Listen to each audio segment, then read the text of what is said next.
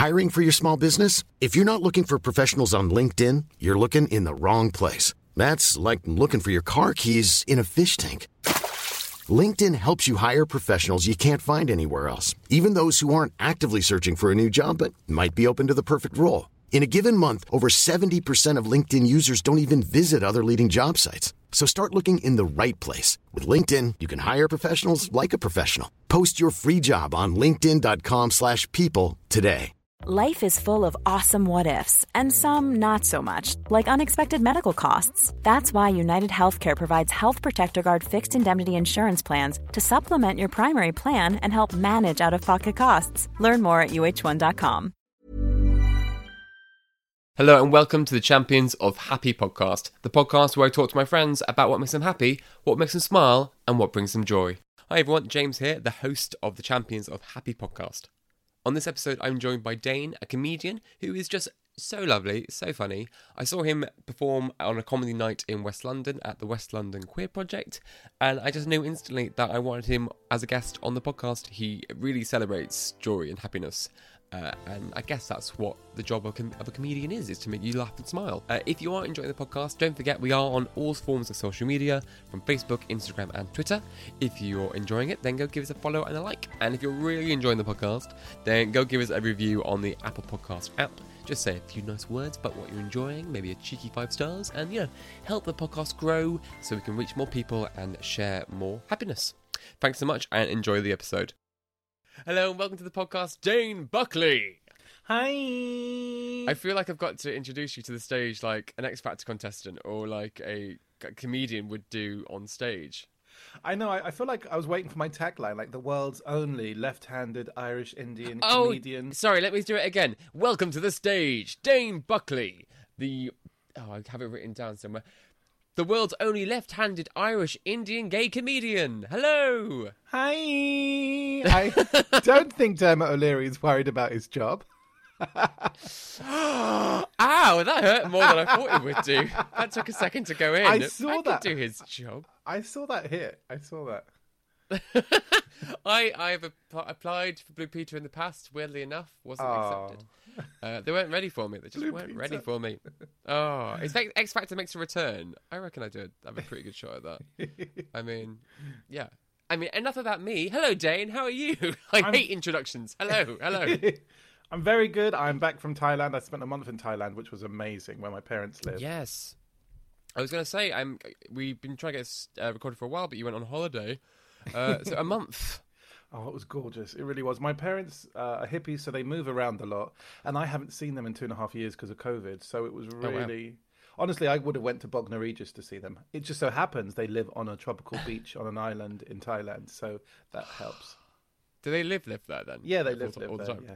Yeah. Oh, what a dream! Did you like?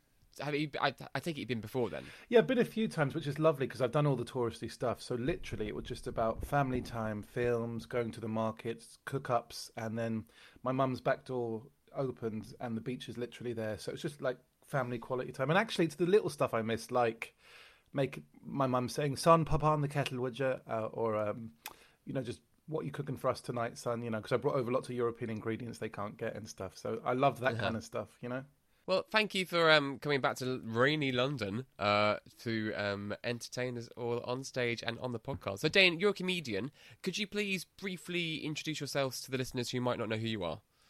Yep, uh, I'm Dane Buckley. I am from London. I describe myself as the world's only left handed Irish Indian comedian, probably. I've been going for seven months, so I'm fairly new. That's fairly new in terms of being a comedian. But I've been really, really blessed and really fortunate and, you know, have kind of been given lots and lots of opportunities in that time. Um, I've been on the same lineup as Tom Ward and Russell Howard, which was obviously amazing. And I've won a few competitions and gong shows, which has kind of upped my profile. And I've been given loads of opportunities. So it's just amazing now. I'm, I'm kind of mainly doing paid gigs and, yeah, lots and lots of opportunities. I'm really excited about it. I, I came to comedy kind of later in life. And I honestly feel like I've come home, you know? Oh, amazing! That's yeah. lovely. So I first saw you when you did a gig at the West London Queer Project. Shout out to Aubrey and the lovely team in Chiswick. Uh, and the moment that you were on stage, just your comedy was so lovely, and it was it was funny, and it was yeah, it's adult. But from the moment I watched you, I was like, oh, I know, I definitely want to see more of him. I definitely want to talk to him. and I was like, uh, who isn't doing a podcast nowadays? I'm sure you've done a million podcasts now. And I'm like, oh, how do I ask him? Can you be on a podcast, please? I'd like to talk Oh, to you about happy things. It's such a good name, though. Champions of Happiness. It's. I mean, Oh, thank you. it just sounds like a kind of group of superheroes, just now. It's like I would Well, that's been. kind of what I was going for. Yeah. Now you are one. So you've been a guest now. So you're, you're a champion of happy. But you know that that gig was a turning point for me, though, uh, which I renamed Willikabada, West London Queer Project. yes. I was meant to do five minutes, and I think I did 12 in the end. I just was a whore for the attention, and the room was so lovely and giving. And I, it was just sometimes the stars line up and the goddess provides, and you just boom, boom, boom, boom, and everything. Like the amount of gigs I've gotten off of the back of that, and some corporate gigs and some profile stuff that's really helped. It's just amazing. So sometimes you never know, you know, that was a really big, busy gig, but there are other gigs that you play that might have four people in it and you're in a basement in Covent Garden. But actually, someone sees you who wants you at a wedding or knows a, a producer or, you know, so it just. It just takes that one person, yeah, doesn't it? Exactly. And also the friends you meet. That's something I didn't realize about comedy. You know, you get to a certain age and you don't meet a lot of new people every day. Then, boom, suddenly every week I'm meeting 30 other comedians from every different walk of life and we're hanging out and it's. It's kind of gorgeous, you know. Oh, amazing! So, as well as comedy, you obviously we know you're uh, also a very nice person as well because you work in the charity sector. Um, s- let me get this right. So, you work, you run as a support service uh, for LGBT asylum seekers with the organisation Rainbow Migration.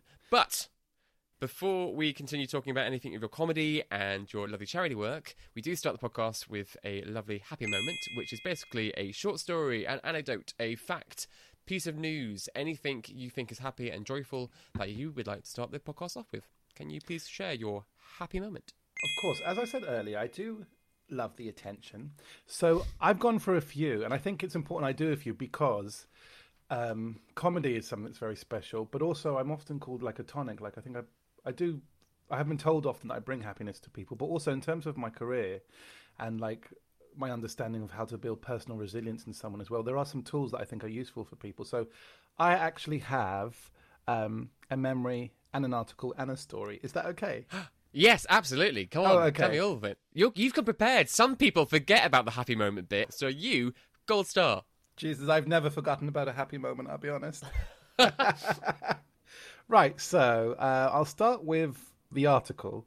Um, I'll send you I'll send you the link. I don't know if you want to share it when you release the, the yeah. podcast, but it's called Alive Inside and it was done a few years ago. It's a video basically. They noticed you know, in social work, they talk about people have a resilience factor. They have something that keeps them going. So, if you take a pool of children, and some of those children are abused, sorry, all of those children are abused, but some have a talent or a musical instrument or a pet or an auntie that looks after them who's lovely, and some don't. They notice the ones that have those things seem to be able to overcome the obstacles. And that's just about resilience because if you have a dog, you have a responsibility, you have a nurturing relationship, you have something you feel love for, and it gives you some kind of strength. Or if you're exceptionally good at sports, or you have one auntie who you love to see, it gives you hope to get through stuff, and that's resilience. So, um, in this particular clip, Alive Inside, this man's resilience is music. He's in a home, he's in his late 90s, he can't really speak after having a stroke. But what they noticed is when they play some music to him, um, afterwards, for about 10 to 20 minutes, he's really fluid. He can speak, he starts waking up, he starts singing. It's the most beautiful clip I've ever seen. And when I do resilience training with our staff, personal resilience training, to make sure, you know, because we're dealing with heavy stuff every day, I always show them this clip just because it's a beautiful kind of clip of a human holding on to the memories he has, but also what's happening inside. Sometimes there are little seeds planted in us and they just get nourished a little bit and they burst open and it's beautiful to see. I, I've never watched it without having uh, a kind of a wet eye, but um, so I want to send you that clip. That's called Alive Inside. That's my clip. Yes, please send it on. Yes. My stories, separate from my memories, my stories are there are twofold. I used to volunteer for LGBT Switchboard, um, and I am one of those people that, like, I could deal with very difficult things all day long. You know, some of our service users have been trafficked into the country, and and there's lots of different forms of abuse. But I and I wouldn't let it get to me because I might put my focus on I need to help this person get through this. Where I would get teary sometimes is when I hear things of happiness, which I think is the most Irish thing I've ever ever said. it sounds so Catholic, doesn't it? But um, I I do. That's when I I think I can let my guard down and it moves me. And there are two stories I remember from working on Switchboard. The first was a grandmother that rang from Scotland. She was in her late 70s. Long story short, her grandson hadn't come out as gay. He was 15. And her children, the boy's parents, had disowned him. They wanted nothing to do with him. Oh. She, in turn, had disowned her children for doing this and taken in the grandson, which was gorgeous. Now, she wanted to know, I just remember her little voice saying, Would you have any advice, dear, about the right kind of biscuits a young homosexual would like? she was she wanted to get gay food, gay clothes, and she told me that she brought him on her her mobility scooter to like a young person's gay disco, and I just oh. had this oh. image of this sweet Scottish grandmother in a scooter with her grandson, bringing him to his gay disco with his gay biscuits, and I just thought oh. that was so so beautiful and so lovely. I, I you know, it's just icon, and also thank God that boy has her you know mm. it was really really moving so that story makes me it's bittersweet, but it makes me smile and remember there are good people in the world. Sorry, what were you going to say? Uh, no, I've just got to ask, what biscuit did you say? I said those um those discs, those disco. You know the the fluorescent. I can't remember the name of them. Oh, party They're, rings. Yes, party rings. Oh, I, I said those ring. and oh, I, great answer. And yeah. pink wafers. I said they traditionally oh, pink I mean, wafers, obviously. Yeah. And then the other story was this seven year old boy rang me. He started the conversation crying. Straight off, I admired his drama. I loved it. He was crying his eyes out. And I said, What's, why are you crying? And he was like, Because my mum loves me. And I was like, Oh gosh, go on, caller. What's the story? I'm listening. And basically, he had realized he's gay. I think he was seven and and he understood it that he will then have to leave home because his parents can't love him anymore. That's how he understood oh. being gay works. And he'd packed a little bag and he was off to to kind of run away. And his mum stopped him at the door and said, "What are you doing?" I'm, I'm going to choke up. I'm remembering his voice now. His mum stopped oh. him ah. at the door and said, "What are you doing? Don't be so silly. I love you. You don't have to go anywhere." He burst out crying. The mum said, "Would you like to speak to a gay person? We don't know any, but we'll find one." And so he said to me on the phone, "Are you a real gay person?" Like that, and I just lost it. I just lost it. I was like, I am. Let me just warm up my voice. And it was so bittersweet. But those moments, just oh. they're little seeds of hope and resilience that really I carry with me because I just remember, you know, um, the, his voice and that feeling, and also the young wee dote thinking he had to leave. So nonchalant. Yeah. I'll have to leave. Um, I'll have to pack a bag. but um, we shouldn't live in a society that works like this, but these seeds of hope, these parents that are lovely, these grandparents that are lovely, these sassy young people that will stand their ground. I I really do love those stories. They're weird stories of happiness, you know, but they're my stories of happiness. Now my memories I guess what I wanted to quickly say is the way I do things, and I do this before I go on stage. I have a real quick, um, kind of like a rainbow me- shielding meditation, and I build different things around me before I go on stage. And um, I do flashes of happy moments in my life that I flash before me, and then, then they swirl them together and turn them into a rainbow, which I drag up through my core, I imagine, and it bursts out the top in like a light that comes over me and shields me, and then I kind of breathe, think of um, like my ancestry lines, my relatives, all the fun moments I've had, and then I walk out on stage, and it's a little personal practice I do, and within that there are there are story the the little flashes are hitchhiking around Ireland when I was 18, being in a volcanic pool in Iceland, festivals, gigs, tears of laughter, jumping in a swimming pool with my sister. They all spin and uh, are like a little beacon that I use that can kind of protect me against anything. So um, that there is your happy memory, your happy article, your happy story. I mean, I don't think anyone's ever going to beat that. That was incredible. I, I mean, that was my target. That's preparation and well delivered at that. Um, so you said your parents are hippies, yeah. uh, just from the the rainbow um, meditation. Yeah. Uh, you, are you much of a hippie yourself? Uh, I think I am. It's definitely in my soul. I mean, my mum is. Uh, uh, an Irish woman. We're we're only ethnically Catholic, which means we love drama, we love a candle, but we don't really have a faith bit of guilt yeah. added in there as well. yeah, exactly. Yeah, but we're not a religious family. Um, um, I mean, politically, we're Catholic in terms of what happens in Ireland and stuff like that. But uh, my mm. mum always, from a young age, would be like incense, crystals, Enya. you know, whale sounds. They were the they were the solutions. Um, Enya's early work, and and and actually, do you know in Thailand they call her my mum the beautiful witch because when they have a little ailment or something, because she's always sweeping the veranda and they call her with a broom and they call her the beautiful witch because also they come to her for like different potions and stuff like that. A lot of it is Oh. just folk medicine, you know, like soda bicarbonate and vinegar is really Yeah. good at doing loads of things, and um, you know, lavender oil is good for a burn and stuff like that. But I, I definitely am influenced by that. So, Dane, uh, you are a comedian, uh, and I get the impression you've always naturally been a funny person. Is that is that right?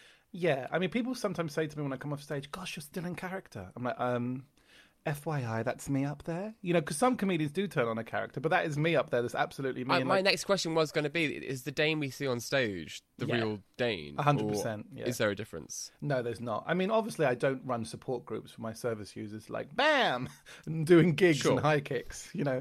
But I mean, it's a slightly turned up version of me. You know, I might exaggerate a kick or uh, um, I might camp something up or Irish something up or Indian something up because I'm Irish and Indian, you know, or play an accent. But it is all versions of me that my friends and families would recognize. I mean, all my life since I was well, all of my life, but for the last twenty years, people said you need to go on stage, and people always say to me, "Are you an actor?" And I, I always say, "Oh no, gosh, no," and I, I I react like that because I would never want to do acting because I would only if I could write write it. You know, I wouldn't want to do someone else's stuff, and I love comedy because you're your own writer, producer, director. And I could always hold a room and like make laughter and stuff like that, but I didn't know if that translated to an audience. It's a very different kind of thing, isn't it?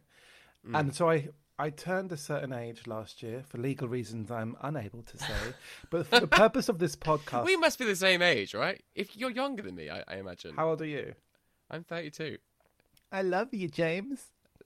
For the Are purpose, than me? Yeah, I am. I'm much older than Oh you. my god! I really thought you were younger than me. Put it this way: people are like, how do you know so much about the '80s? I'm like, my parents told me. I'm so yeah. oh, Yeah, well, yeah. Congratulations! Look, a day over 32. Well, so- my street age is 31. Um, Don't tell the gays my age. I'll never find a man wife. to be fair, though, I can anyone on the circuit I can keep up with. I'm the first on the dance floor, the last off, so I've got high energy levels. I've always just been, and my mum's the exact same. You know, um, we just kind of have a vitality in us, I think. But I hit 40 and I thought, girl, I am so sick of thinking about one day doing comedy because I'm not a nervous person. Nothing makes me nervous. Not job interviews, not I could get up and knock out an Irish ballad in front of 500 people. But the thought of stand up did scare me. I thought, oh no, oh gosh, no, that sounds scary. So then I thought, well, I must do it then. It's quite refreshing to have something scary. I should do it. Um, and I signed up to the course, and then COVID happened and it got cancelled. But the minute the course began again, which was November last year, 2021, I went and did it. And after the first few weeks, I thought, oh gosh, I it translates like my humor that I've always carried with me translates to stage. And my master's was in writing, so I think I can write a narrative well. And it was run by the really good Mike Gunn, and he was just he's very blunt but very very good and very very kind. He'd be like, "You, you're going to kick it. You're the best. You'll be the closer of the showcase." And I was like, "Thank you." I did the course and I realized I can make people laugh, and it does translate. But people are very quick to be like, "Do you wish you did it when you were 20?" And my answer is no. Like, I didn't have the skill set then. You know, I've got my own place now. I live, and I feel like you need my your own place. I practice in my different rooms and stuff like that. I've got a really good, you know, if I was living in a house share like when I was twenty with ten other people, I wouldn't be able to practice different things in the middle of the night. Do you know what I mean? I've got a job now that's really flexible and lovely. I've got. um uh, I think when you hit this age, you can take the piss out of yourself much, much more. Um, I don't care as much, but also the head on me. I've got all the skill set for like being resilient. Like I see some young comedians who are like 20 and 19 and stuff. They let Insta get to them so much, you know, other people's stories, what other people are doing, and worrying about this. And because I'm not Sure. quite that generation, it doesn't really get to me in the same way. And I think it, it helps, you know, um, feed me on and it means that I can kind of go on and, and, and come at it from a different angle. So I really think this is the perfect age. Also, doing it after my master's in writing was really good because I think how I have a, a turn of phrase and my narrative and everything, how I piece something together, it just feels like it's the right time. So, and thanks to the goddess, I don't, I look younger. People assume I'm younger, so I can do it. Amazing. So uh, I don't know much about the comedy circuit. Other, Yeah. Well, I don't know anything about the comedy circuit. How does it tend to work? How do you? So you're fresh out of the oven and you want to do comedy. Where where do you start? How do you go? So I did How a do a course which I did a course which is a really good way to start, I think, because essentially, like my first six gigs, which are gonna be not great for anyone, y- your first six gigs, you had the, the safety to be shit in a class. Do you know what I mean? It was just Right. 15 of us. You had to get up on stage and try stuff every week. If the class laughed, you kept it. If they didn't, you cut it. And you kept doing it each week until the final week when you did a showcase. Now, mine had a bit more pressure because it was at the comedy store. And you're like, oh, my showcase is here. Um, you know, but it was a really good kind of mix of people and it was a really good way in. So I would recommend a course. There are loads of different courses. You can't really teach comedy. Like there's a few theories about it, but you can't really teach it. So go for a course that is just about stage time, getting up, doing stuff, uh, and getting feedback, and then going back the next week and tweaking it. That's you know because that's workshopping. That's what you're doing. But most people, what we do is you. There are lots of open mic nights. So you know in pubs they might be free or two pound to go in for the for the public, and you you sign up and you do five minutes and you do five minutes for a few months on the circuit, and, and if people like you, you move to ten minutes, then fifteen minutes, then paid slots, and then twenty minutes, um, and it's a lot a lot of work and it's a lot a lot of time, but it's also incredibly amazing and the best drug there is in the world. You know when it works, but also Yeah. the circuit is lovely. There's such a mixture of people, and I'm in so many different groups. There's Irish comedians I hang out with, uh, Irish comedians. There's queer comedians I hang out with. There's just comedians that aren't in any p- particular niche group, but we've just gelled together, you know. And then you make friendships, and your mate is running a night, so he'll ask you to come along. So the night you saw me at. I'm friends with Mark, who was emceeing, so he wanted. He was like, "Hey, this is going to be a good gig. Come along." So that's how it kind of happens, you know. I was lucky because um, early on I won a few competitions and I won gong shows. Gong shows are. Do you know about gong shows?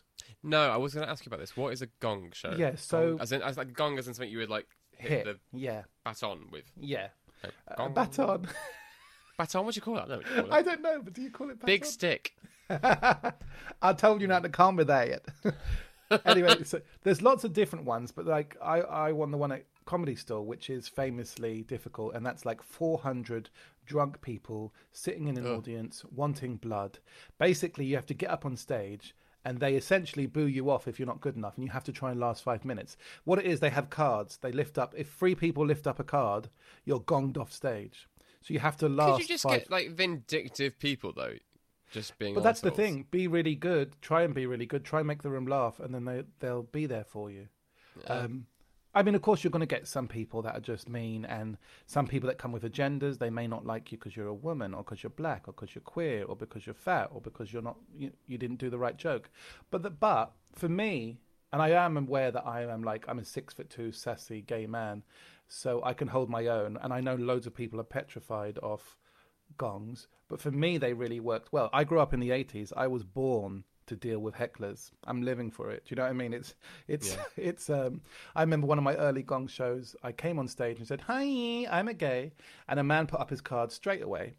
And I said, Darling, don't be homophobic. I'll tell you who wasn't homophobic. Your dad last night. Do you know what I mean? And the whole room went wild. And then I spent two minutes just rinsing and roasting his parents.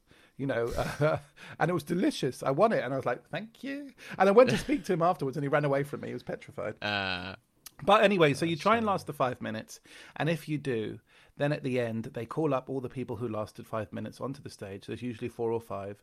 You have a clap off. You get down to three. Each person then does another minute of comedy, and then you have another cup clap off, and then someone's crowned a winner, and then um, you get a free. Like I won a free slot at the comedy store. But, but also like 2000 people watched it online and i don't think i've had to um, apply for a gig since that I, people have just offered it. So it's really really nice.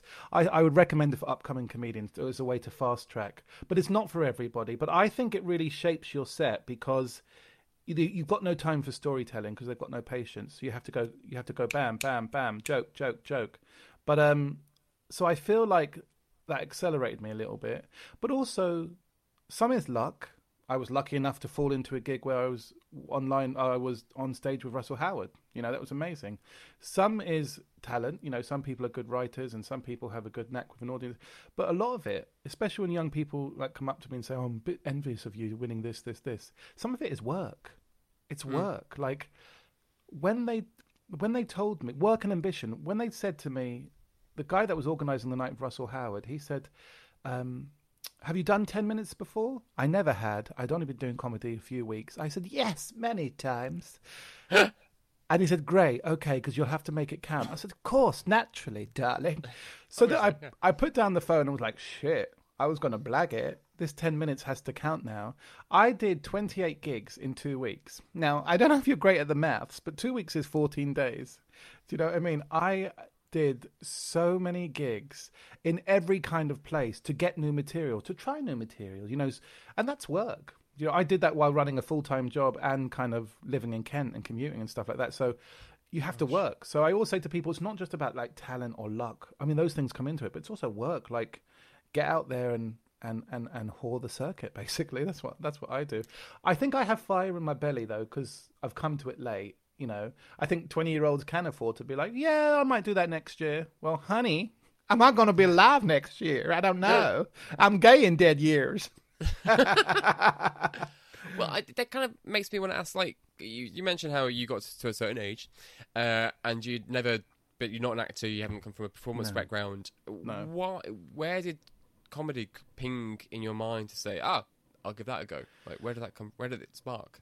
I'm from a very fun family. Like we always had carry on and crack. We were always a we always had a hoolie. We always had big family parties, and we were always a What's a family. hoolie? A hoolie? Are you of Irish origin? I can't remember. No. No. Oh, I didn't know because you're Catholic. Uh, Oh, no, it's English. Just sad in English. I didn't say that. I said it. um, a hoolie is like a really good night. Oh, we'll have a hoolie. You know, we'll have a really good Oh, okay. night full of fun and, and, and carry on and, and mischief and Every shenanigans. day is a learning day. Yeah. You're welcome, champions of happy listeners. Exactly. I mean, in the in the Irish language and in the in in Hiberno English, like Irish English, there are so many words like shenanigans, carry on, crack, hoolie. There's so many words, shindig, uh, cartmelogian. There's so many Oh, words. I like a shindig. I Yeah. Like a shindig. Yeah. there's so many words for a good time. Um, uh, I mean, there's that great quote about Irish people: "The Irish are the race that the gods made mad. To their wars they are happy, to their songs they are sad." Uh, which I don't know if, if it's necessarily fair, but it does create the vibe of we live everything to the max. You know, uh, Yeah. i- i- including. You know, there's no, there's no, no, no ballad as heartbreaking as an Irish ballad. I don't think. You know, including every every dial is turned up high. But anyway, I'm from a family that we would always just have really good carry on. We'd have giggles, we'd have fits. My mum is hilarious. I was remembering the story the other day. We were we were on a beach in England, yeah, in Broadstairs, I think. And this sums up my mother and what she's like, the Irish mammy wit. We were on a beach and we were just sitting down, and we realised it, it must be a bit of a nudist beach because there was an old man and a woman behind him who were nude. And we were like, oh gosh, we didn't realise. We'll just sit here, we're enjoying the sun, but our clothes were on. This older man walks over, we're sitting down, walks over, so his pelvis is opposite my mum's face, basically.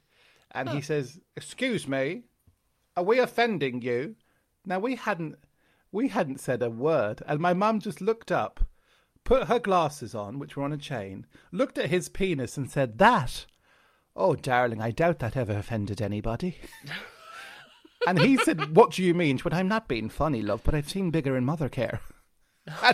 It was delicious. I couldn't speak. I just cackled. And then he walked on his way, and I thought that was such a delicious read. So that's the kind of humor I kind of grew up with. And my mum is just, she's such a funny person. My sisters are, uh, my stepdad is. We are just always been a family that always had humor. But then um, I've always loved to tell a story.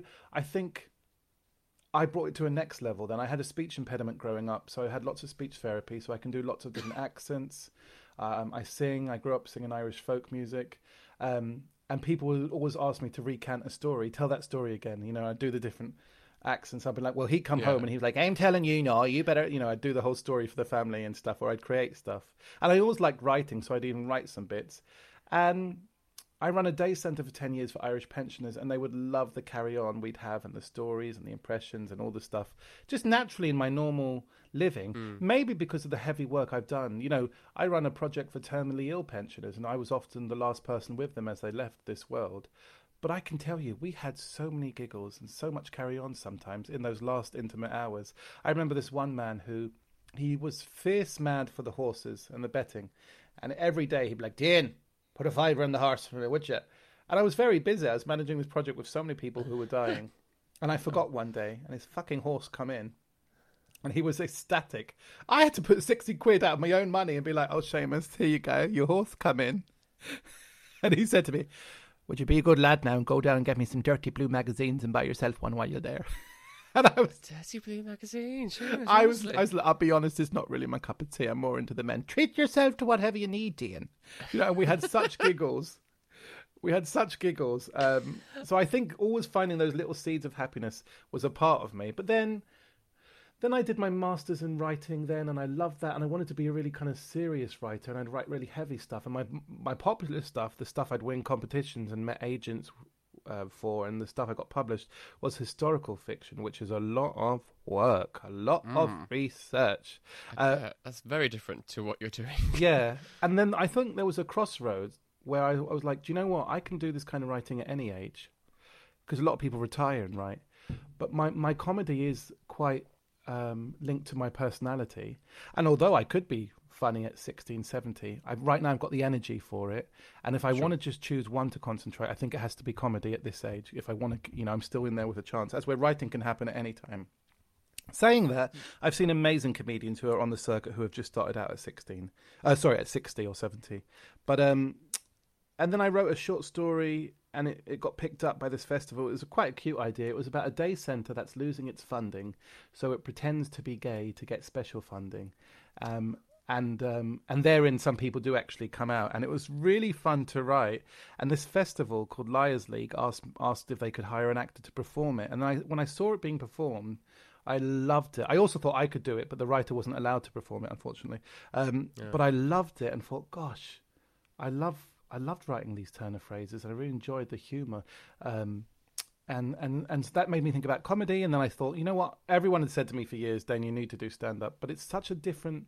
It's petrifying. I've got a friend who's a Broadway star. She she she's been on TV. She's a Disney star, and she said to me, um, "Gosh, I'm an actress, and I'm the thought of doing stand up would really scare me. It's a whole different beast because it's your you are the writer, the producer, director, and it's instant feedback. You get there and then. Like if the room doesn't laugh, it's mortifying. Likewise, if they do, it's the best drug in the world. So, so then, as I said, I, I signed up to the course and I did comedy, and I feel like I've come home. I'm giving it two hundred percent. I'm single right now, listeners. Hi. Um, so I have time. You know, it's become my social life. Uh, you know, um, I'm kind of settled in other ways, so it's it's I'm putting everything into it. Like this week, I've got gigs Friday, Saturday, Sunday, then Monday, Tuesday, Wednesday, Thursday into next week. And I would say like Blimey. 70% of them are paid gigs, which is lovely to have. I feel really honored. I'm entering lots of competitions. I think if if you're the type that can handle competitions and you don't let it get to your head, then if you don't do well, you know, because you don't you want to look after yourself, then do enter them because they can help you kind of get noticed and stuff like that. I'm really jealous because I'm not the most eloquent person in the world, despite having a podcast. Um, Oh, you seem like you are. Oh, that's very kind, but um, no. Um, uh, so I get really jealous of people who can like command a room, and like you've clearly got this very this talent where you are sharp and smart and quick and fast, and you can think on your feet. I have a joke in my in, well, I don't have a joke. There is a joke within my friendship group where I have three jokes a year that land. and it's very rude because when they do land though they're quite good but i imagine being on stage is a completely different experience because you are you're by yourself you're you're alone that's Yeah. that, that, that, that takes some courage to do like It takes how balls. did you takes yeah chutzpah. yeah, lots of but Do you know what I I do? s- Chutzpah, yeah. Y- Yiddish word meaning like balls, guts. I'm also, uh, uh, yeah, I'm into etymology. See, people wouldn't know this by looking at me, would they? um, but I love playing with that. Like, I'm on so many different fringes. Like, you wouldn't look at me and my personality and think, there's a lad that will knock out a Gaelic ballad in a pub full of old Irishmen. Do you know what I mean? And it's one of my. I grew up doing that and loved doing that. I used to go to Ireland to learn the language and stuff like that. But anyway, back to comedy. Um, do I you do think mean, you can oh sorry i was going to ask do you think you can you you definitely have this um performance flair and you've had this family which is lovely Yeah. where you've picked up things. Uh, Do you think it can be taught, or do you think it just it just has to come natural for a comedian? I don't think it can really be taught, if I'm honest. Like, uh, things can be honed, and you get Damn more it. practice. That's not what I you get Dreams more practice dashed. of different audiences. Do you know what I mean? But it, either you're it's fight or flight, isn't it? Either you're comfortable with someone being aggressive in your face or you're not. And although like when you do especially when you do like a regional gig, when I do gigs in Kent where I live, the audience are much more uh, vocal. I'll be like, "Hi, I'm gay," and they'll be like, "Prove it." Now I love that. Um and and that because what they, they don't realize, but I've got loads of things to come back with that. I'm like, you want me to prove it, darling? Ask your son to show you the pictures he bought of me last night, okay? Or you know, I just come back with, or I'll be like, darling, redirect your anger at your hairline where it belongs. You're giving me small dick energy. I can do that all night long, and that makes the audience love me even more. But not everyone can.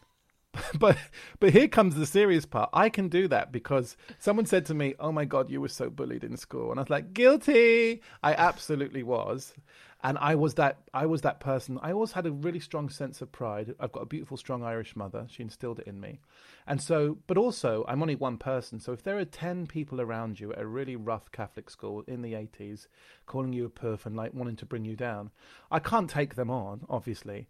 But what I could do was give them a good hand-down, old-fashioned read, rip them to shreds and their mother, and then run run, run, run the fuck Run. out of there. Which is basically how I lived through school. And some of the lads would be scared to start me because they know that I'd be like, I'd be like vile about them and their mothers and make all the school laugh at them. And so I think that's how I had to survive. Um, and then I grew up into a man who was much stronger in a world where being queer is okay and men can men can well in the UK men can marry and stuff like that. Very different from when I grew up with Section 20, 28. But then in my little dramatic moment, I made sure I rang up my bullies to talk to have it out because I said to them, Dane then couldn't stand up for himself. He was one person, but Dane the man absolutely can. And of course, as luck would have it, I wanted me closure. I wanted me moment. Of course, they turned out to be lovely individuals who have healed and are loving now. And I was like, damn, uh. didn't get me drama. They apologized. they were in awe of me. They didn't realize it affected me because they'd seen me as so strong. And we had some really good conversations. Some of them actually grew up to be quite hot, and we're exploring those options now. But but I do feel that that sassiness, that defensiveness, that that inner queerness, I think it's quite a queer quality. I think especially for gay men, um, I, I think gay men, especially in s- school, especially in a boys' school, had a particular brand of of bullying, and I think a kind of catty bitchy camp quick comeback sometimes would be a wonderful shield. Now that's generalizing. I'm saying that for me and people i know. But also i think historically that was kind of kind of the way. Because they're the first kind of queer people that were accepted was kind of the catty bitchy gay men that can give it back. If you look at tv and stuff like that Yeah. they're the first to kind of be accepted because from a really basic level it's entertainment value. So i do think but i so i am quick-witted with those things but i do think i do think i, I use that a lot. I don't know if younger queer people have that skill set in the same way. I don't know if they've needed to. Likewise there are comedians who are really good at dealing with hecklers who aren't gay but i do think it's a particular kind of brand. Um, also like the innuendo the sexual innuendo i think that can that's something i do a lot. Um, you know two of the theories I'm saying comedy can't be taught, and I don't think it can, but I think you can be given opportunities. My course was all about workshopping. I say a line, that I get feedback on it. Usually, my feedback was, Dane, you're being too long winded. And I knew what I was doing, I was being a writer. The day was a June day, the sun was a floral blossom. The... No, no, girl, get to the the punchline. and so I just had to, and I'd rather cut down than, than have to add, add, you know, so it was grand. But um, two of the things I do remember hearing about, though, are one of the theories was pull back and reveal, where you, you say something, and then the next thing you say changes everything. So one of my lines is, Hi, I'm Dane. I've just turned 29. And people clap, and then I say stone, um, and then they clap again because they realise I'm talking about my weight. You know, so I've I've I've kind of pulled the rug from them, and I've I've changed it. Uh, likewise, there's another one which I think they call Monday, Tuesday, banana. You know, if you say Monday and then you say Tuesday, the audience are expecting Wednesday to be the next thing, but you say banana. Well, I do that in my set. I say, when they saw me at the school gates with my dad, they called me a packy. When they saw me at the school gates with my mum, they called me Irish scum. Now they think the third thing is going to be that I'm a puff. But I say, when they saw me at the school gates with me backing dancers and me legging warmers, you guessed it, they called me a triple threat. Um, and the audience always love that because I flipped it and I flipped Yeah. it in kind of a positive way then, you know? So, and I love playing with that dynamic. I love taking the dark bits of society. You know, that joke talks about racism and homophobia. I love taking that, turning it in on itself, making it funny, then offering it back to an audience. Amazing. You you briefly mentioned it before. You're single currently, yes? I am. yes. Do you think you could date another comic? I've been warned of that so much. So many people have said to me, "Dude, don't date another comic." And I'm my answer to that is, do you see a waiting list? Do you see people at the door? like, I will take options, guy. Um, I mean, I imagine if you're both up and coming, like, I guess there could be issues for people being jealous of one another and stuff like that. But I don't really give in to that kind of thing. Um, would I date another comic? I wouldn't. I wouldn't not date another comic. Is there anyone on the circuit you kind of got your eye on? You go, oh, hello. I've not really met many people my age at my level. Like I think like there are famous queer comedians out there, aren't there? Um, but but they're a different age. There's not many there's not many newbies who are my age. Like I don't meet many newbies my age who are gay men anyway. I've met like um, straight men and women my age who are newbies, but um, I don't think there are there is to be honest. I feel a bit motherly towards some of the youngins. Oh. Um, and I kind of pride myself when we're doing gigs. I see how some of the other comedians really do their head in, and I try and be like a nice energy for them and like be there if they need a hug or a chat or to think of a way to deal with someone. Um, probably because my background and my work, but um, I've not really met anyone that I thought, do you know what? Come round the back and we'll have a quick round of where's the purple parsnip, you know. I've not. I've that's not happened. Audience members, yes, yes. Oh, really? And I have been hit on by, by some audience members. Usually, drunk straight men love me. I usually have to clarify with them I am a man, in case you thought I was a butch woman. That's a joke. I'm going to write that down now.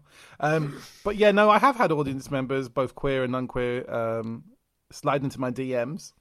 Nice. Sidebar: nice My older sister, I said to her about slide into my DMs, and she legit said, "Dr. Martens, darling."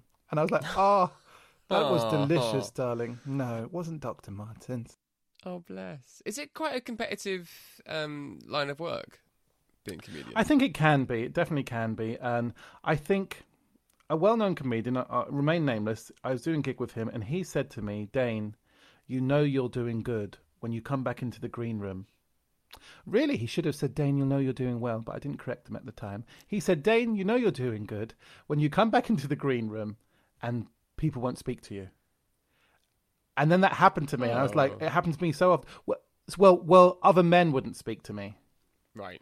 uh, usually straight men, if I'm honest. Um, and I thought, so now I know as a mark, I'm like, oh, I'm doing well because they're they're not speaking to me, and it really is true. Like since that, I heard someone come. Well, I saw someone kind of discussing winners, and they were like, oh, it's him. He he won it. He's coming over here now, and then they were so cold. I was like. That's such a weird energy to me. I have seen some beautiful camaraderie with queer people, though. I think we've been because we've been on the fringes. We're here for each other, especially you know if you're in a green room, you'll find your other gays, won't you? You'll be like, "Oh, it's you. Come over here, girl." Yeah, but also in a supportive way, though. You know, like, Yeah. oh, this audience. Do you think this joke will work? And I really have loved that camaraderie and that clannishness. Um, so, but I think some of the men can be, as I said, some of the men can be a bit, little bit like that. I've not noticed that with women, and I've really witnessed some beautiful kind of sisterdom between women. Sisterdom? Did I make that up? I don't know, but I'm copywriting that word. I've noticed some lovely stuff there, but I do I do not give my energy to things that a are not my business if they are b not interesting or that good. Do you know what I mean? So I'll give it my business if someone's got a secret story about where Colin Farrell hides his underwear. Sure, I'll be for that. I'll be here for that. But if it doesn't bring me something good into my life and it's not my business and not particularly nice, I don't really go in for it. Do you know what I mean? Good, Like I, good. the only thing I've had is I've had people just be lovely and give me opportunities. Although word spreads, doesn't it? Like about what kind of comedian you are. I turn up on time. I stay till the end. I'm nice. I'm bub- I try and be bubbly. I go and chat to the audience after. Um, I'll try and bring the laughter. As where if you're late or rude or or have a bit of ego, I cannot stand. Despite my strong personality, I cannot stand egos. Um, I, re- I really can't. Like most of my boyfriends have been like wallflowers and stuff like that. But I, that kind of ego of like, it's me, I'm here, I'm the talent. No, hun. We're all on this platform learning our stuff, and one sweep could knock us all flying. And and even if you want to be shallow about it, play humble so you come across as nice. Do you know what I mean? I've said that to some comedians. Hun, you need to pretend to be at least be nice because because how you're being to people right now. Do you, do you know what I mean? The only thing I've had is, and it's quite sweet in a way. I've had some young comedians kind of come up to me and tell me that they're a bit envious of me, and really, it's quite sweet because they came up to me to seek comfort. And normally, you don't do that. You moan about someone you're jealous of to your friends, don't you? Yeah. So it was quite sweet. So I did try to help them, but I think it came down to. I said to them, "Look, we're not the same kind of comedian. We don't look alike. We're not in the same kind of we don't write the same kind of jokes. There are comedians that are more like you. Why is it me? And it come down to the stories on Insta. They would watch a lot of the stories on Insta and they would see success. And I'd be like, but hun, you only put your success stories on Insta. For every competition I win, there's two more I don't. And I obviously don't usually do a story going, hi guys, tonight I come 12th. You know? Yeah. That's not how social media works. We don't do it like that. So don't don't believe that as gospel. It's just like Facebook. You'll see like oh, this guy's out Saturday night with 10, 10 best friends he has. No one has 10 best friends, girl. That's a picture. That's Facebook. It's social media. It's not real. So um, um, I had that a little bit in the beginning, but that's on them. That's not on me because I work hard. I try my best. And if, if a room like you, a room like you. Likewise, I have had gigs where I've been as popular as syphilis. Do you know what I mean? so, oh. so, and you get to know your demographic. I know that kind of slightly posh venues and gigs are not my circuit. I'm quite sexual. I can be crass sometimes. I'm quite extroverted. I'm I'm a, a mixed race lad from a council estate.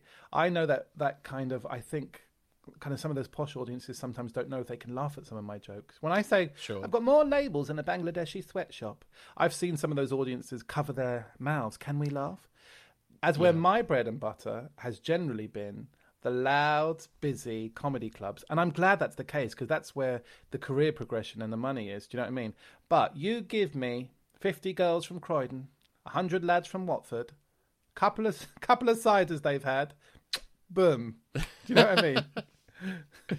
so I don't want to dwell on I don't want to dwell on bad stuff because we're the champions of happy. But do you remember your first gig outside of a class? I do, yeah. Was how did it go? So for all this speech, I've speech for all this spiel I've done, I've tried to be general of what applies to normal people. However, and normal story. Let me re- say that. That sounds so arrogant. to norm to muggles. for all the spiel I've done, I've kind of been generalizing, but actually, I I didn't realize at first. But what's happened to me is a bit unique and special. And, and I'm glad I didn't know it was unique and special because it would have freaked me out. But long story short, my very first gig I did, um, I won like this little cup, best of the evening, but then got hired by the promoter to do this series of paid gigs. So hey. like I had an experience that is really quite rare and it was really quite lovely. Um, and I don't think I realized I didn't know that it was rare. I was like, sure, I'll do that. Cool. Um, but now I look back and think, fuck me, I, I was so lucky to have that. I didn't realize because it propelled me, you know. I mean, I will say that that first paid gig I remember, which was just after my first open spot gig, um, they said a rugby club in Surrey, which turned out to be a football club in Croydon. It was there was there must have been 300 people there, and I, as I walked towards the venue, I could smell the testosterone. Part of me was incredibly turned on, naturally, but the other part of me thought, shall I ring my mum and say goodbye? Clarify what songs I want played. as it happened, and the audience were wild. As it happened, they were lovely, and we loved each other because you know. Good. I always say, like, comedy is a contract. If you get on stage, you're making a deal with that person. If you make a deal with them and let them know, I'm here, hun, I'm going to be funny, you're in safe hands. Once they trust you, they will let you away with anything. Do you know what I mean? Um, but you have to build that trust quickly. You have to get that contract done. And I think, you know, once you can show that you can make fun of yourself, you can make fun of anyone that um, heckles you, and you can bring the funny, I think then people are forgiving and nice, and they'll be open minded. Like some of the spaces I've gone to do, I've had messages from other people saying, "Hey, mate, I, I don't know if this is a safe space for a queer comedian. I, I, I would be careful if I were you." Now, my personality, I'm like, oh, bring it. I want to win them over, or I'll tell them about themselves. Mm. You know, that's just my sassiness. And it's only ever been lovely. People who I maybe um, assumed might be funny about my sexuality would come up and, and hug me and buy me a drink, and it was lovely. So I think sometimes you have to kind of challenge these systems. But yeah, my first gig was amazing. I'm really, really lucky. And um, even my second gig, I think an agent recently watched it and wants to sign me. It was recorded. It was part of a showcase and wants to sign me and stuff like that. So, um, yeah, I've I've been really lucky and blessed. And I, as I say, I think some of that has come down to, um, I, I, what people say to me is a, it looks like you're having a really really good time. You know, it looks like you're having fun up there. And that's contagious, and I really am. Like you'll see some of my sets that are recorded. I giggle at my own jokes still because I just get into it. Um, but also, it's it's honest and it's my story. Like you know, I am I'm defined by who I've been. I'm a gay man, Irish mother, an Indian father from a council state in the 80s, um, and I've worked in like the social work field for like 20 years. The people I've met, the things I've done, that that is all. I've been on the fringes of society for so long, looking in, but given that I'm also like a six foot two, big built man who generally passes for white, so I've had some of the privileges and not some of all, not some of the darkness, but but it's all shaped who I've been, and I think people kind of connect to it. That's what they tell me when they come up to me, uh, you know, for hugs and stuff afterwards. Amazing. I, I, you pretty much covered it, but do you have any? Do you have a standout gig that really like warms your heart? I mean, you you did a gig with Russell Howard, who, uh, in quotes, said you're smashing it. That must have been incredible. Like, Yeah. because he's like known, like Yeah, everywhere. yeah, I think he is now, isn't he? Yeah. that was that is definitely up there, and it was at a gorgeous venue which had a refugee family at the back making falafel, um, Oh. and I, and I spoke with them because obviously I run a support service for people seeking asylum, and we had a lovely chat and we're talking about recipes, and just the room was so loving, and there were other comedians who were really good that night and and stuff. And actually, when I went in, I didn't want to be a fangirl. When I went into the green room, it was just me and Russ, as I call him. Uh, and I actually went in too cold because I didn't want to be a fangirl. I was like, hello, Russell, and turned the other way. And I was like, and then I was like, oh, girl, you've gone in too cold. This is too much. You need to turn that dial back up. And then he come over and, and shook my hand and was like, hello, mate. And I was like, hello, Russell Howard. I loved your documentary. I loved it. I love the relationship you have with your father. The spiel come out. and he was so nice. And I said, look, I don't know what the norm is, Russell. I, I want to ask for a selfie, but I want to appear cool. But do you know what? Cool's not my brand. And he said, get in here. And we had a hug and, Oh. and a picture. And he, he rewrote one of my jokes for me, which was lovely.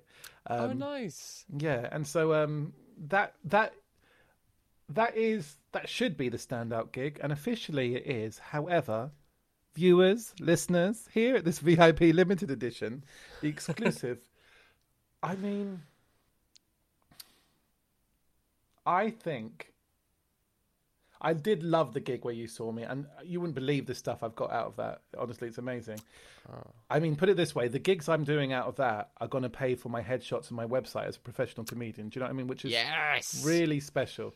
But I think for me, it shouldn't be about winning. It should be about the taking part. However, let's brush that to a side. I have to talk about when I went, won King Gong at Comedy Store. It was such a special night. I didn't. The room was so hostile. The the vibe was so weird. It was sold out. There was like 400 people in the venue. Comedians in front of me were leaving because they were drinking shots of tequila and leaving, saying, "I'm not going up there. The crowd's too wild." But then I went up there um, and I don't remember what happened, but they just the love I got was just crazy. And then they just I felt like I could sing the alphabet, and they just the love I got was just ridiculous. I don't even remember speaking the words. And the next, you know, I was in the clap off, and I don't think they even needed to assess the sound for the clap off because they have a special monitor. They they like okay, we know. And I remember the guy saying it's D Dog, meaning me, and just I felt a bit emotional because it's quite a straight, manly, mainstream space.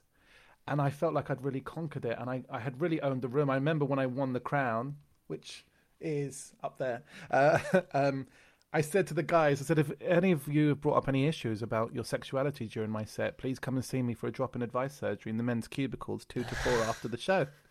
and I was joking, but afterwards there was like a line to see me. Some people just wanted a hug or a handshake, Yeah. but some people it had it had stirred things in and they wanted to talk about that. And it was it was just a really special night. I didn't think someone like me would win that. I wasn't expecting that. I just wanted to try and last. So so can we do it so that I have two? I have the Russell Howard gig and the and the and the um the comedy store gig. Saying that, there've been other gigs with four people who weren't even listening and were hiccuping, but I then met my best friend that night, or you know, because I've all my circle are comedians now, and I've got these really close friends and stuff. So I have loaded down to two, and every single gig I've ever done as an answer.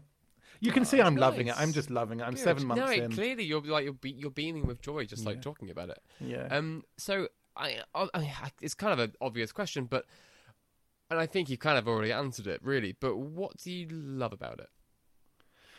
What do I love? The attention, the glamour. The... no, joking. The fame. I, I, do you know a singer songwriter called Tori Amos? yes, I do. Yeah, she talks about her songs like they're her babies.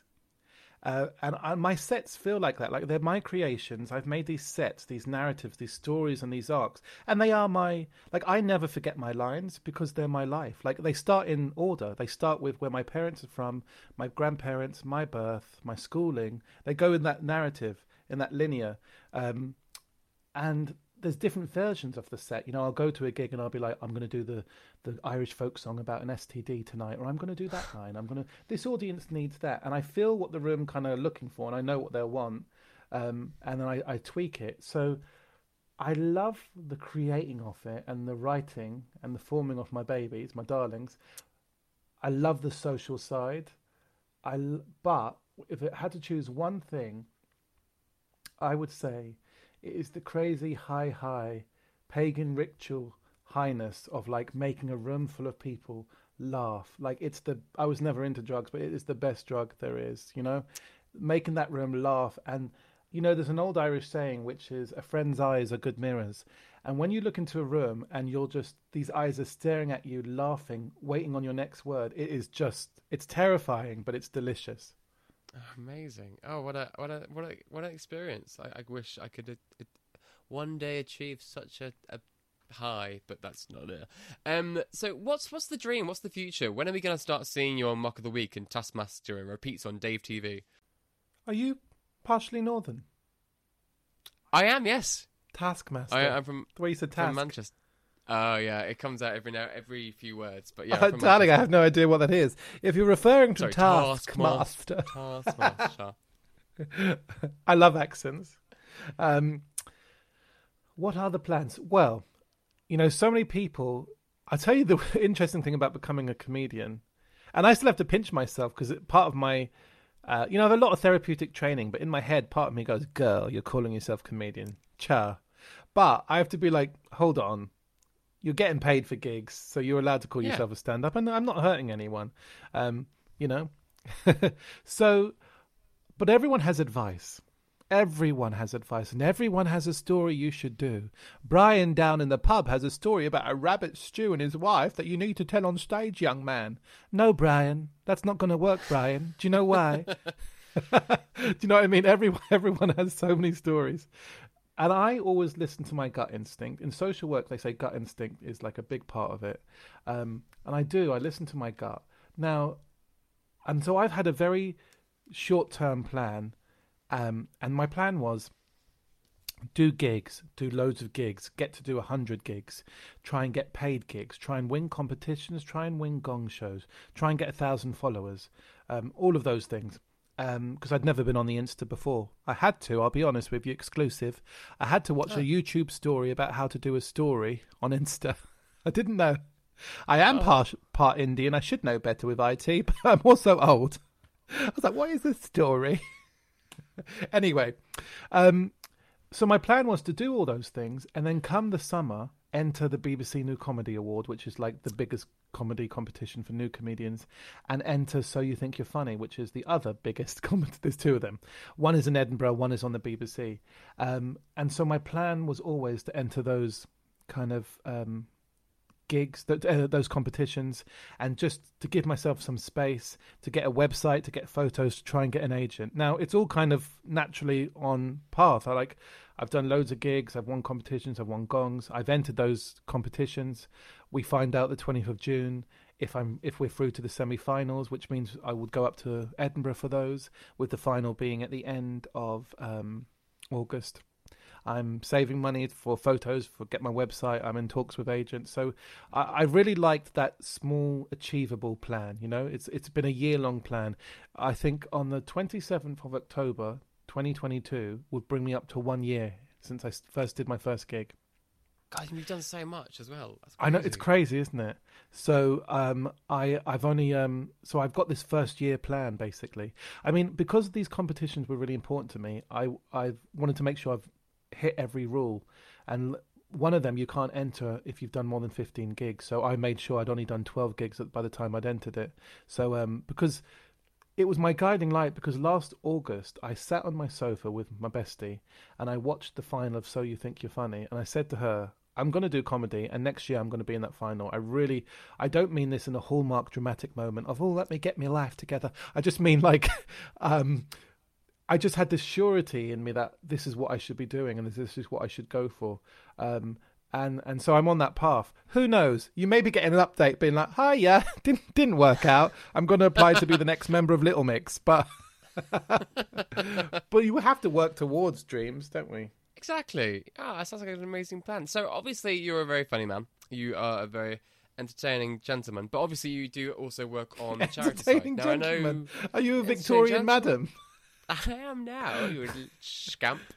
um, please, uh, we are going to the end of the podcast, but we couldn't go without you talking about your charity work. Can you please expand on what you do in that sector for us? Of course. So I manage a support service for LGBT. Oh my God, get me into the workforce. Did you hear that? I went straight I heard to the workforce, yeah. didn't I? oh, hi. Here's Gosh. my phone voice for you now.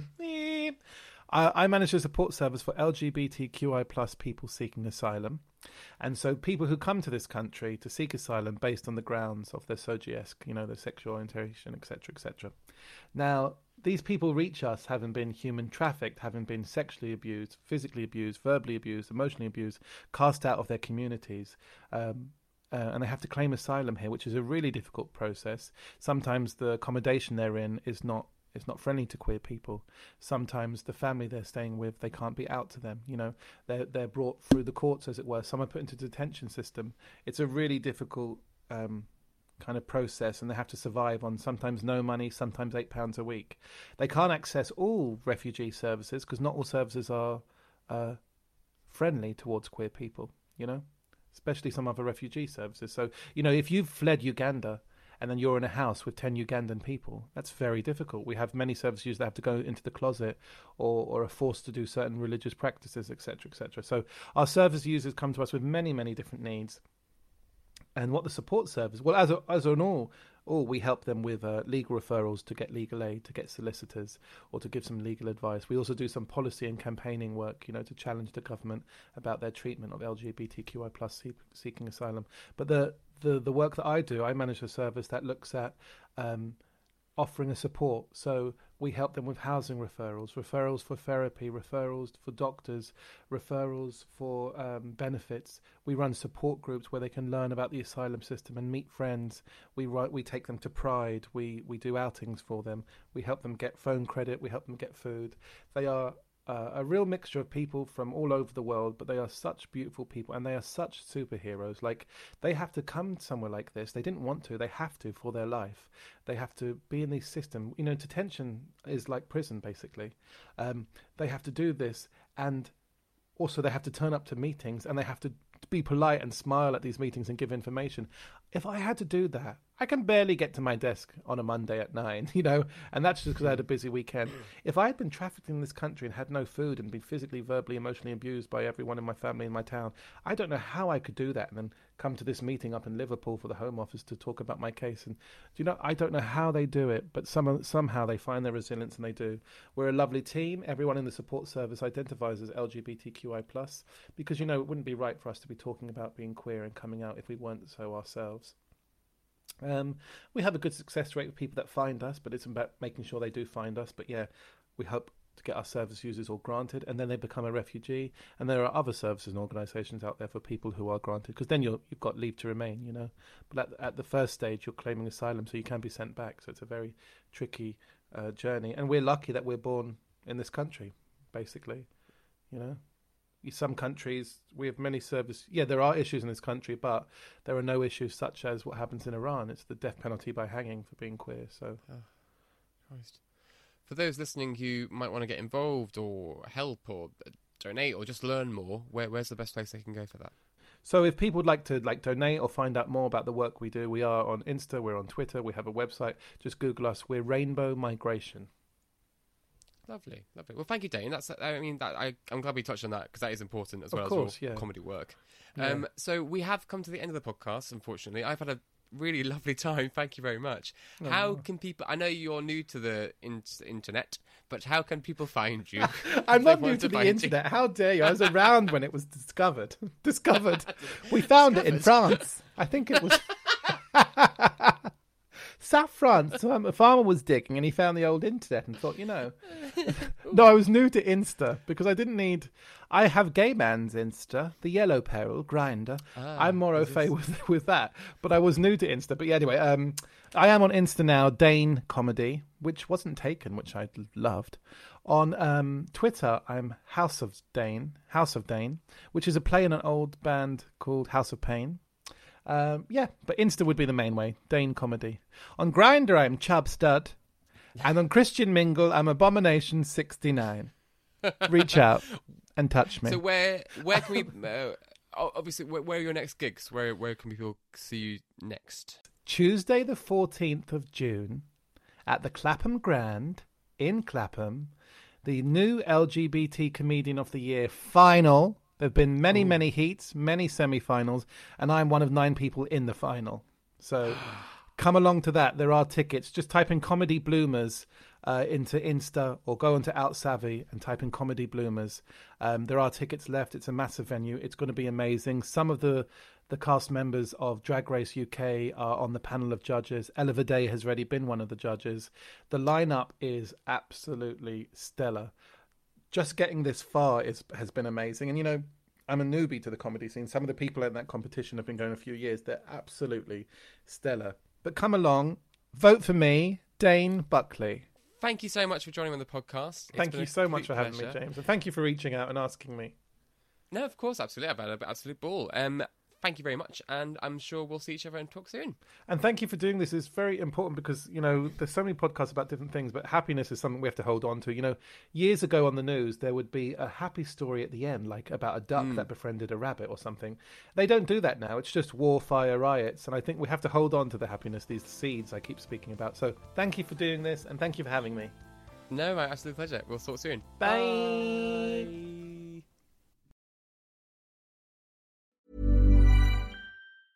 Mom deserves the best, and there's no better place to shop for Mother's Day than Whole Foods Market. They're your destination for unbeatable savings, from premium gifts to show-stopping flowers and irresistible desserts. Start by saving 33% with Prime on all body care and candles. Then get a 15-stem bunch of tulips for just $9.99 each with Prime. Round out Mom's menu with festive rosé, irresistible berry chantilly cake, and more special treats. Come celebrate Mother's Day at Whole Foods Market.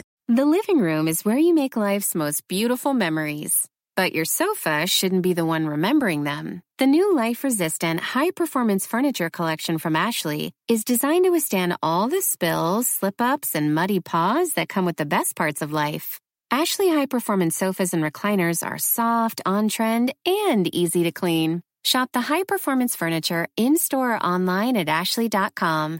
Ashley, for the love of home.